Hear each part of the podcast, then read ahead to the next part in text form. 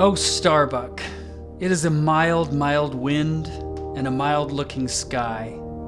On such a day, very much such a sweetness as this, I struck my first whale. A boy harpooner of 18. 40. 40. 40 years ago. Ago. 40 years of continual whaling. 40 years of privation and peril and storm time. 40 years on the pitiless sea. For 40 years has Ahab forsaken the peaceful land. For 40 years to make wars on the horror of the deep. I and yes, Starbuck, out of those 40 years, I have not spent three ashore. What is it? What nameless, inscrutable, unearthly thing is it? What cozening hidden lord and master and cruel, remorseless emperor commands me that against all natural lovings and longings, I so keep pushing and crowding and jamming myself on all the time, recklessly making me ready to do what in my own proper natural heart I durst not so much as dare? Is Ahab Ahab? Is it I, God, who, or who lifts this arm? But if the great sun move not of himself, but is an errand boy in heaven, nor for one single star can revolve but by some invisible power, how then can this one small heart beat, this one small brain think thoughts, unless God does that beating, does that thinking, does that living, and not I? By heaven, man, we're turned round and round in this world like yonder windlass, and fate is the handspike. And all the time, lo, that smiling sky and that unsounded sea. Look, see yon albacore, who put him on to chase and fang the flying fish. Where do murderers go, man? Who's to doom when the judge himself is dragged to the bar? But it is a mild, mild wind and mild looking sky, and the air smells now as if it blew from a faraway meadow. They have been making hay somewhere under the slopes of the Andes, Starbuck, and the mowers are sleeping among the new mown hay. Hello and welcome. I'm Douglas Bowles, and this is 42 Minutes, a podcast about meaning from SyncBook Radio and distributed by thesyncbook.com. You can find our archives at 42minutes.com, and you can reach us by sending a message to mail at 42minutes.com. You can also follow our tweets at Sync42 and at SyncBook. It's December 26, 2023. Merry Christmas and happy box- Boxing Day. Hast thou seen the white whale? There be a gold doubloon in it for ye if the answer is aye. That's the question we are questing for tonight on this, our fall installment of the 42 minute seasonal book club. We've returned to the middle of the of the 19th century to consider what's driving industry, man, the light of the free world. And the answer lies deep within Leviathan. Moby Dick was published to mixed reviews in 1851 by a 31 year old Herman Melville. It was a commercial failure and was out of print by the time the author's death in 1891. Its reputation as a great American novel was established only in the 20th century after the 1919 centennial of the author's birth. William Faulkner said he wished he had written the book himself, and D.H. Lawrence called it one of the strangest and most wonderful books in the world and the greatest book of the sea ever written. Its opening sentence, Call Me Ishmael, is among world literature's most famous. It is the story of an eerily compelling madman pursuing an unholy war against a creature as vast and dangerous and unknowable as the sea itself. But more than just a novel event of adventure, more than an, an encyclopedia of whaling lore and legend, Moby Dick is a haunting, mesmerizing, and important social commentary populated with several of the most unforgettable and enduring characters in literature. I think it's high time we get to see. Are you ready to come on board, Znor? Aye. it's hard not to lapse into a little bit of pirate, and there were pirates in this book, but um, let's start with your own relationship to That was- Moby. That was my Quaker, not my pirate. was that Mason or Dixon? Dixon was the Quaker, I think. Yeah, yeah, yeah. Well, yeah. Basically, we're just continuing on the line, aren't we? this book really tied together a lot of the different books for me. Uh, because you've got you've got your Shakespeare in there, and and the Job is in there too. Mm-hmm. Uh, it was hard not to think about um, the Underground Man too, Well, and even the Cormac McCarthy because, uh, Cormac McCarthy, especially, right? yeah, but it gets into the idea of order and God hmm and and like uh, chaos and like what holds things together. Yeah, well, quite literally, almost. It's uh, you have the Mason and Dixon line, and that stops at the uh, not yet at the at the far west, right? And then and then the Cormac McCarthy novel Blood Meridian continues west all the way to the Pacific Sea, and then it ends um, in California, looking out over the Pacific and and spotting a whale, yeah. And then uh, and then this book is well, it's about the whole world. Starts in Nantucket, but ends up in the Pacific. It's it's it, that's what uh, Charles Olson said. It was it's, it's basically a novel of the uh, of the Pacific, and the Pacific itself is kind of an extension of the American West. And then and So- then it talks about the line, the line of, of the whales. You know, it's, it's a, and they and there's even a quote in this of of uh, the whale makes a straight line in the in the same way as a uh, as a surveyor makes. Yeah, it's funny because I, I wasn't putting that piece together. I mean, so they the line comes up, and I thought they were talking about like the equator at times. Yeah, um, maybe at times, but it, it, the line itself means the uh, that the line of the whales, yeah, which he's tracking. Um, so it's yeah, I, I, I think it's amazing. Uh, it's, It it's- really is. and it, and it's um it's the same time. It's set in the same year almost as well, at the beginning of Blood Meridian, right? It's yeah, it's almost exactly the the, the beginning of Blood Meridian. The second half, where he's older, is after the Civil War. hmm So it's yeah, it's about eight, what 18, 1850, right at the beginning. Yeah, Yeah, so exactly the same. Well, exactly the same. This is published like 51 or whatever, but um, um, it, doesn't really say. The book doesn't exactly say Moby Dick uh, when it takes place, but there are hints. I think I'm thinking about like the the tombstones in that Ishmael's reading in the church, and that I don't know if that's in uh, New Bedford or Nantucket. and what what does it say there? Well, so it's just like uh, different seamen who have been lost at sea, and it, it feels like they're like uh, the 1840s. You know, so Yeah. like it's it's an earlier time. I don't think the whale oil oil oil industry was that long lived as a thing. Oh yeah, um, I found that out somewhere. That was uh, yeah, till 1879, I think comes to comes to mind. I just I was just reading up on that. Um, but where when they first discovered petroleum um, in the states. But then like, or yeah, yeah, e- that's exactly right. Um, but uh, 1820 was when the the Essex was uh, sunk.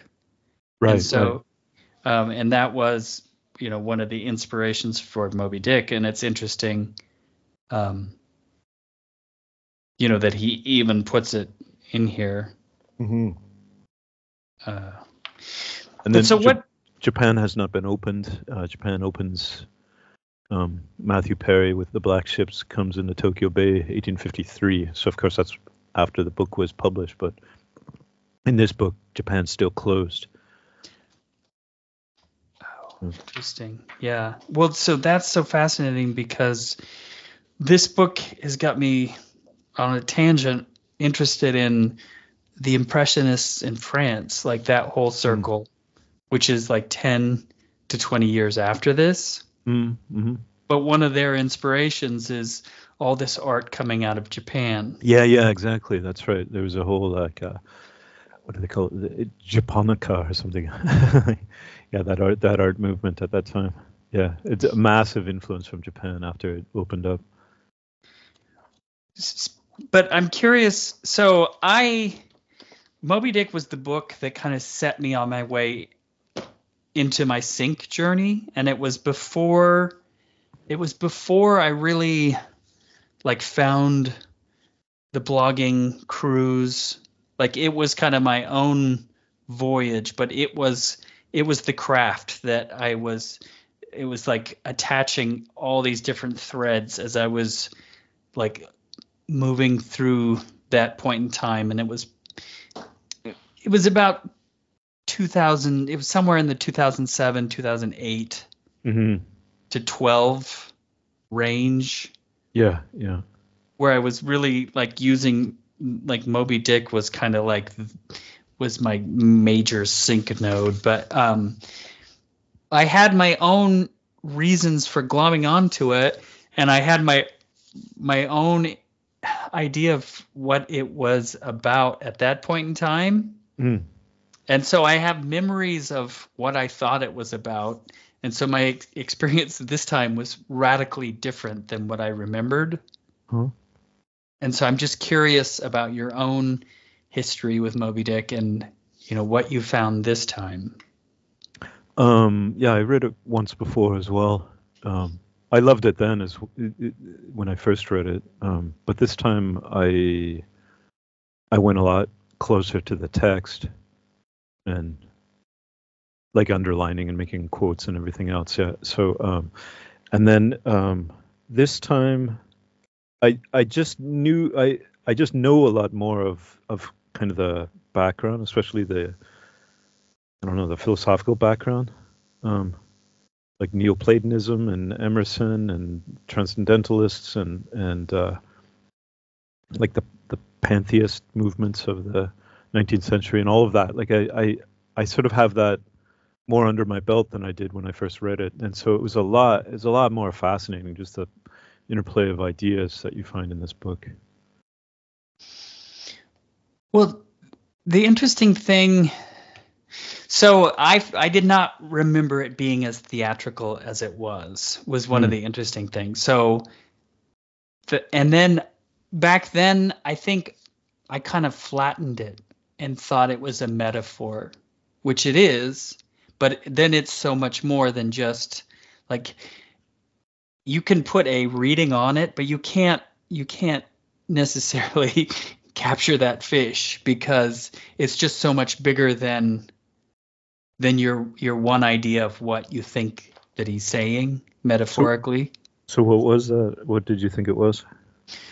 Well, so back then I was interested in economics and huh? like how one should behave in the world and so I wanted to know about like how you know it's like if I want to understand where we are now I need to go back to the beginning and so it seemed like this whale oil was the beginning of America. You know, like in in my mind, that was like, okay, this is this is. I mean, it was it was an idea back then, but like, if I want to understand where we got to now, maybe I could start here. Mm. And so it was more of an economic metaphor in terms of, and so like that's the thing that I really had a hard time wrapping my head around this time is like he goes so all in on whaling. Mm. Like he, today I was thinking like you need a form to create meaning. Like you to, you have to have some kind of form to pour your meaning into. Yep. And so the whaling industry is is as good as anything you know if you're but it's just amazing to me. So i guess this time my take is it's almost like if you were going to study a myth, mythological hunting society mm-hmm. and and so you needed to know about the you know the the the revered animal and that revered animal in this instance would be you know that's what's so fascinating to me. It produces oil. So it really is like an american or you know modern story about what drives propels the world forward Yeah, yeah. and so like that was the thing that i i just this time was just trying to wrap my head around because back then i thought oh the whaling parts are intentionally boring because he's trying to simulate what it's like to be aboard a ship Oh, yeah, that's a good point too, though, right? Um, but i don't i don't know that it's i mean it's not I don't find Boring. them boring at all, though. Yeah.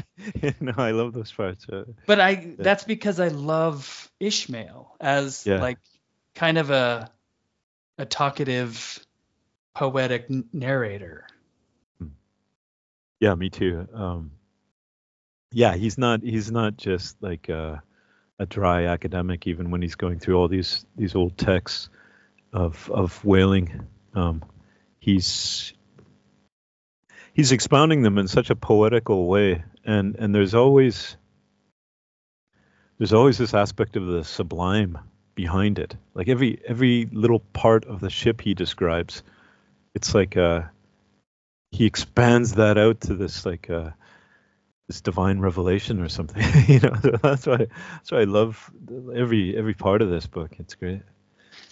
Well, so for me, I think back then I latched on, and this is what I discovered this time is that this book feels there's an early part of it and a, a latter part. And the latter part is quite different than the earlier part Right. because the the first part is more Ishmael, and Ishmael, he's a he's a happy-go-lucky guy, and he wants to experience things, and he's he's pretty much good with just about anything.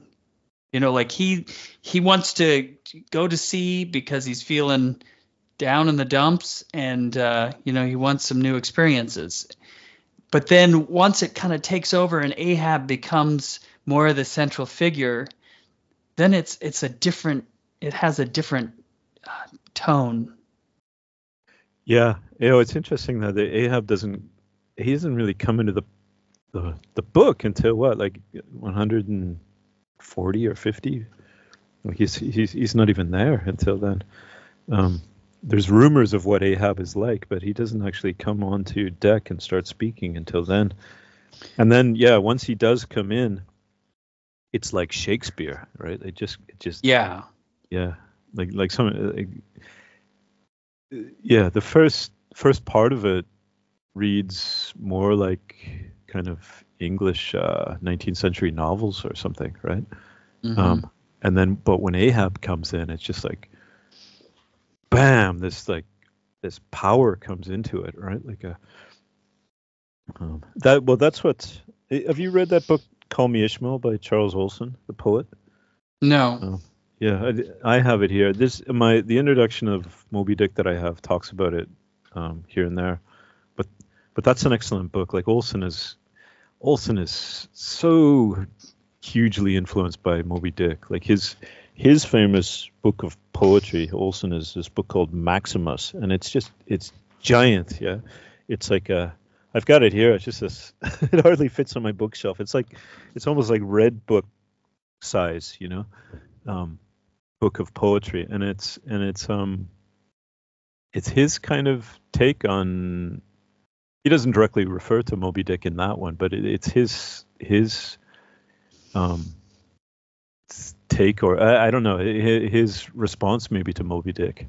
But then but then his Call Me Ishmael which came out earlier. It's just a it's it's a thinner um it's just it's just a piece of like uh literary criticism, but it's it's it's also excellent. It's a it's a really good one to to read into. Um, but he talks about that that kind of Shakespearean power that uh, that's in this book, and the fact that the first part of the book is more. It, it, Olson thinks of it as almost two books that he was he was writing. Uh, Melville was writing, and then he uh, he came across maybe the writings of of Hawthorne and then that just led him to the kind of Shakespearean power, inspired him that that that he, he could sort of infuse his his work with this sort of dark Shakespearean power, and then and then like you're saying, when Ahab enters into the book, then that's that's the main thrust of it, right? Well, that's what's kind of sad to me, though, too. And maybe this is where my underground man, like, I went back and listened to that episode. But, like, in terms of meaning, like, what what is a meaningful life? And Ishmael was a good role model for me. You know, as I was setting off on my sync adventure, it's like, um, it, you know, like what is today offering and i'm just going to let you know let the universe guide me on some level but ahab is doing a similar quest and he doesn't understand why he's doing it at the same time too because it's not it's not so cut and dried as like he bit off my leg i want to kill that guy no but i don't know and that's where it gets into uh Gnosticism.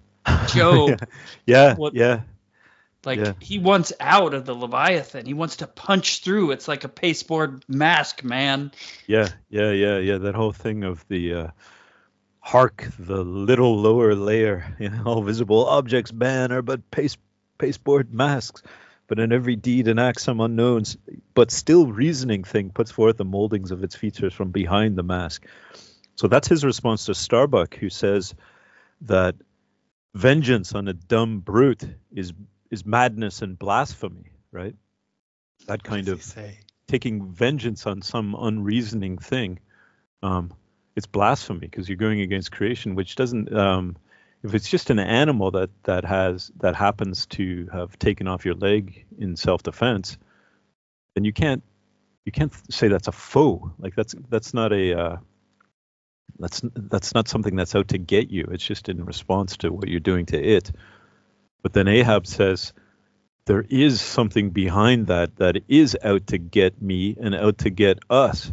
And and this is the uh, I, I think this is the big message of the novel in terms of Ahab's perspective is that it's the uh, Ahab's like a uh, a Gnostic, right? Like he he uh, well he says he says at one point that he was uh, he he became a Parsi, which he, he became a Zoroastrian, like a, a complete dualist, um, and he thought that uh, this world is basically created by this this evil demiurge, right? Like the the the kind of Gnostic dualist belief as well, and so going beyond that pasteboard mask and taking it out is is what he wants to do, right? He's he's a fighter against against Yaldabaoth or whatever the, the, the demiurge, right? Uh, um, so yeah.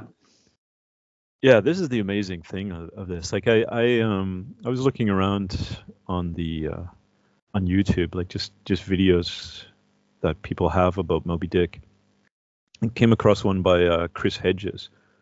Um, you, you know Chris Hedges, right? Like the kind of social critic now. Do you, do you know who I'm talking about?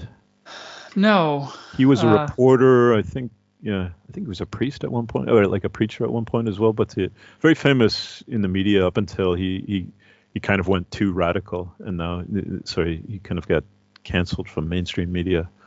But uh, but his take on Moby Dick, I didn't listen to all of it because I didn't really like it, but uh, was that it's kind of it's a story of uh, it's a story of Western civilization, and Ahab represents um, the Western man who goes out to conquer nature and and subdue it to his own power, right? Um, and so he sees it as sort of an allegory for like colonialism and imperialism and all these things, right? Which is, I don't know, it's a valid take on this, but I think uh, I don't. It, it goes much much deeper than that, you know and Ahab is is is a much more sympathetic character than that as well. You know, like the, even from the quote that you read right at the beginning about the mild, mild wind. You know, you see you he see the tried deep- right. They almost the deep human side of of Ahab, right? Like yeah. you, like you get the fact that he he he is out to get the he wants to slay the, the Leviathan and break out of history, right? That's his whole goal, you know. Um, and he does see Leviathan as this this evil demiurge. Um, so he's kind of like a uh, I don't know, like an uh, like an active Job or something, you know. Um, Hmm. So what what it, one of the things that struck me, well, a couple things. So I wonder if some of those classic movie tropes, um, like it seems like with the scare, if you're if there's gonna be a monster, there's like the illusion. You know, it's like you don't really see the monster. You you get the effect of the monster, mhm. it- like in Jaws. You know, Yeah. where it's a tease and and so in this book there's like the silvery spray and they think you know could that be moby dick and so you know it turns out oh it was moby dick uh and then ahab is a little bit like that too where you don't see him you just kind of he just it takes a while for him to manifest Yeah, that's right. That's right. And he's he's the hero. Like he's the um uh so Ishmael um describes him uh, it compares him. Well, when he when Ahab first comes onto the deck, he uh um Ishmael describes him physically as as as a the sculpture by Cellini of Perseus, right? And then later on somewhere in the novel he he talks about um Perseus fighting, uh, saving Androm- Andromeda from the sea monster, and this idea that the uh, the sea monster is kind of this dragon of the deep, of the deep ocean, this sort of force of chaos. And so at that time when Melville was writing, that was he thought Perseus was the first whale slayer, right? Um, I think if he had he had been writing now, he would have known it. It goes further back to to Marduk fighting Tiamat in uh, in Babylonian myth, right? Um, but this idea of this uh, this hero of order fighting this this force of chaos, which which in Moby Dick, it gets described as being a, a dragon as well. Like the whale and the dragon are the same in a, in a way. A whale, a dragon is a lesser whale, a lesser sort of landed whale, um, and this goes right up to today, like you're saying, with these movie monsters, like like Godzilla, for example, right? Like Godzilla in, in Japanese, it's called Gojira, right? Which is um, this is a like a portmanteau. This um, Gojira, which it's it's half gorilla, half whale. You know, like a and uh, and and and you can you can see in. I just watched um, the original Godzilla the other day, and you can see how yeah, it's it's Moby Dick as well. You know, um, and then uh, in in the book also in in uh, in this novel it talks about uh, Saint George and the dragon and how Saint Yeah. George is the same same thing the same uh, hero fighting the dragon freeing freeing the land of the dragon. Um, and so that that's who Ahab is. He's a dragon slayer you know. Um, but he he's so deep like in, in a way he's he's deeper than than all previous dragon slayers because he's conscious of exactly what he's doing you know. He's it, he's he's conscious of the depth and scale of his mission that he's not he's saving all of creation in his mind in, in a sense you know like he Well, so that's interesting because, uh, like he's not portrayed necessarily that way. I I can see why so many people want to make movie adaptations of this because it is so theatrical. hmm But then my my realization is that as soon as you like take this from the book and put it on the screen, it just it it feels flat. Like Yeah, you're miss yeah, yeah. you're missing the substance of the book and you need that to make the the whole thing work. yeah i don't i uh i don't know how you would i was thinking that all the way through when i was reading this like how would you make a like a great movie of of moby dick um Like that movie, the original. Well, I don't know if it's the original, but the uh, the one in the uh, 50s, I guess it is the, the classic one in the 50s. With I uh, think that's the one that people think is the best. Yeah, yeah. Like With even that, Gregory it's yeah, with Gregory Peck. They like even that is it's it's a it's a good movie. I, I, I like that movie a lot, but it's like uh, yeah, it's like you, what you said. It it falls flat. It doesn't have the uh, it doesn't have this kind of dark, sublime atmosphere that sort of permeates this whole book. You know, like the sense of prophecy and doom and and uh, portents and omens and all of that. You know, like uh,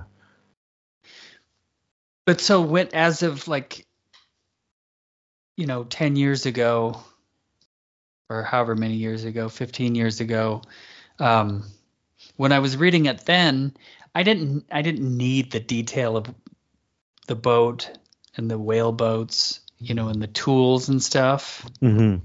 But that makes but knowing that all that detail, that level of granular detail is there, the tripods, you know, like every little thing that they're doing on this boat made it better. Yeah, yeah, yeah. Yeah, So, it's, like- it's it's hard to pay attention to all that detail, but if you if you do it, yeah, you you get a lot out of it. Yeah, so it's not it's not a like a in terms of a stage where you just have a couple pieces of furniture and then the the action takes place. Um, like this is a novel with with you know levels of detail and um, different little diversions, and so like that was we'll probably have to talk about it later but like I had totally forgotten about the nested tale about the Town Ho. Yeah, yeah, And it's like, why does this seem so important? And then is it? I don't know. I think so. But, I mean, I'll get into it real fast, but uh, so in that nested tale that's apparently happening in Spain, and I think Ishmael's telling this tale. in South America, I think, and he, but he's telling it to Spanish people there. Okay. Yeah, Is it happening in, in Peru, Lima? I think so. Yeah, somewhere somewhere there. Okay, Yeah. but you've got you've got a, a ship that contends at some point with Moby Dick, but um, you've got a, a beautiful uh, Steelkilt. You know, he's he's a, a subordinate, and he's a handsome guy, and he's he's rugged and good looking. Um, and then a really ugly first mate, Oh yeah. and his name is Radney or something like that. Yeah. and but Steelkilt was making fun of him,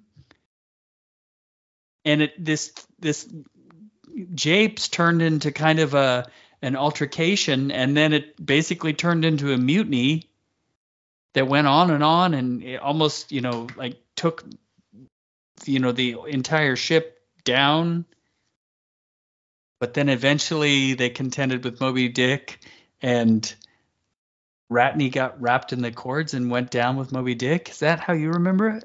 Yeah, yeah. I was just I uh, I was just trying to find it. Do you know what chapter that is? It's it's earlier than you would think. I think it's Well, it's not. Um, uh, it's it's after. Well, it's after chapter eighty-one. So I, I just went through it again. So, um, uh, oh that it's uh here it is. It's 54. oh, chapter fifty-four. Okay. Oh, so I must have skipped over it when I looked at. Okay. Um, Oh, Town Ho Town Ho. Yeah. is the is the ancient whale cry up, upon first sighting a whale from the masthead. I Town Ho. Yeah. Town. Yeah. Yeah. This is the um. But there's times when I'm wondering if he isn't alluding to s- certain sexual things. Oh, possibly. yeah, yeah. I, I, I, I didn't think of that deeply, but that makes sense.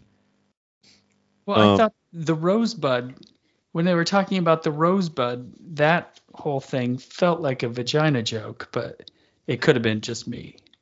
Yeah, and and I was thinking of Citizen Kane. Like, I wonder if that. Yeah, I was wondering if that went directly Oh, because the could have. rosebud. Which one was a rosebud? Was the rosebud the? Uh, oh no, that was a virgin. That they. Uh, the virgin was the one that was so happy, like it was on its way home, right? Like a. Yeah. No. Which one was a rosebud then? The Rosebud might have been the French ship where he was translating, Oh yeah, yeah, yeah. That's right. That's right. Yeah. and they kind of stole that whale from them that had the uh, Ambergris. ambergris. Yeah. Um, but what do you make of this Town Ho's story? Well, uh, yeah, what I was thinking um, uh, is right at the end of this, okay? Um, so he says right at the end, the last paragraph of this story, he says, "So help me heaven, and on my on my honor, the story I have told ye, gentlemen, is in substance and is and its great items true. I knew it to be true. It happened on this ball. I trod the ship. I knew the crew. I have seen and talked with Steel Kilt since the death of Radney. Um, so he says, is in substance and its great items true. Um, so I, I thought he's talking about the whole Moby Dick, right? There's a sense in which, um, again, like uh, with a lot of these great books, that they're um, the book is talking about the book itself, right? The the process of writing the book, and Moby Dick is the whale. Moby Dick is the novel Moby Dick, like trying to conquer it, you know. And so this is this gives us a clue. This little story in between gives us a clue of of the writing, like the writing, like th- th- so. Of course, there are parts all the way through this novel. It's like how how would Ishmael know this stuff, right? Like, like it's the thoughts of Ahab or the thoughts of um, Stubb or whoever, right? Like obviously he can't he can't know these things, you know. He's he's he's making them up, you know. Um, so so uh, It it ta- seems like there's two Ishmaels. yeah yeah There's narrator Ishmael and like Ishmael on the boat Ishmael. Yeah, yeah. So so the narrator Ishmael, and at one point he talks about being back at his cabin and, and writing this, in the process of writing Moby Dick, um, or the process of going through all his whale notes. Um, so so in that sense, it's like yeah, you get. Yeah, who is Ishmael, anyways? You know, it's like uh, we don't even know his name. It's call me Ishmael, right? So he could be anybody. He could be he could be Melville, right? Like a, Well, and all the names are loaded too. right. Ahab. And so Ishmael is he he's like if I remember right, he's of noble lineage, but he's like the rejected son. He's Abraham's first son, right? Um, but kind of his son by his handmaiden, I guess, or something like a yeah, who's who's rejected by Sarah, his his wife, and then afterwards they have Isaac together, right? And so Ishmael Ishmael spawns the whole lineage of the Arabs traditionally, right? So it's it's a split between Isaac and Ishmael, the the the Jews and the Arabs, which is like timely as well, right? So so yeah, all these characters, the main characters, are sort of the rejects of the Bible, you know, like they're the ones who who are marginalized and fall out of the canon. Yeah, Ishmael and Ahab. Ahab was Ahab. Yeah. evil king, you know, evil like king one of, of the- Israel. Yeah. Oh. Dogs licked his blood, you know, like, they just let his body decay. Um, And, and the Rachel is what rescues Rachel. I thought that yeah, Rachel. Yeah, Rachel's another kind of fallen woman who loses her uh, her sons, and so yeah, the Rachel in the story is like looking for her last her last sons. Mm-hmm.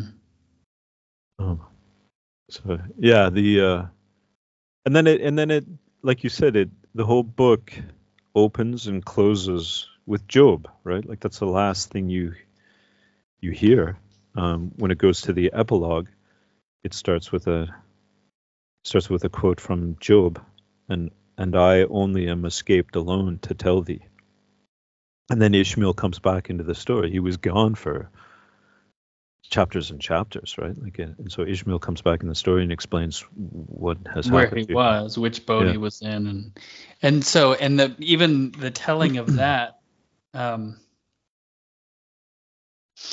it's just amazing to me that they had that conception of like the giant whirlpool suck of a ship going down, and it would just take everyone with them. Mhm. I mean, it, it seems more like a movie thing than reality. Yeah, this sense of uh, I think there's there's something really deep there, like uh, this. A few times within the book, um, it, it's talking about spiralizing, right? Like he, one of the times it gets mentioned was when uh, Ahab first puts up the doubloon and has that kind of ritual on the uh, on the ship where they put the three harpoons together and uh, and everybody's drinking grog, and he says, "Yeah, drink this grog. It spiralizes in you. It serpentines down your your throat, basically, right? Like this sort of spiral um, imagery, which is like in in a lot of that thought of that time, the the soul takes a spiral movement up and down through the cosmos, right? And so all the way through this is just it's it's it's comparing the soul of man to the sea and the soul of man to like uh Moby Dick to Ahab's soul and it it all becomes this kind of mirror one thing to the other right the mind and and the waves or thoughts and the waves and then the motion of that is a spiral motion so it, it makes complete sense to me that it it ends in a kind of crazy whirlpool that that sucks everything down into it. Well, that for- was except for the coffin and Ishmael. I was going to say. yeah, which is which is a great little gimmick. But there are coffins all throughout this book. Yeah, I was There's just so, I was so just- many different characters named Coffin. Well, I was just checking on Nantucket here, and one of the founders of Nantucket was actually Peter Coffin. Okay. So he's a real guy. Like that inn was supposed to be um, owned by Peter Coffin. Peter The- Coffin. The Right. spout. The spouter. Spouter, spouter Inn. Well, that was 42 minutes. Thank you for sharing it with us. You've been listening to the 42 Minutes Seasonal Book Club, a production of SyncBook Radio on the SyncBook.com. More information about the SyncBook, our guests, check out past shows, subscribe to the podcast via iTunes. Please be sure and visit our website at syncbook.com. If you like this podcast, check out others. It's currently all the SyncBook Radio archives are free. We also feature a great search engine to help you find what you need. Just type book club and all the links will appear. All this and more can be found at thesyncbook.com. Thank you so much. And I only am escaped alone to tell thee. Where once was light, now darkness falls.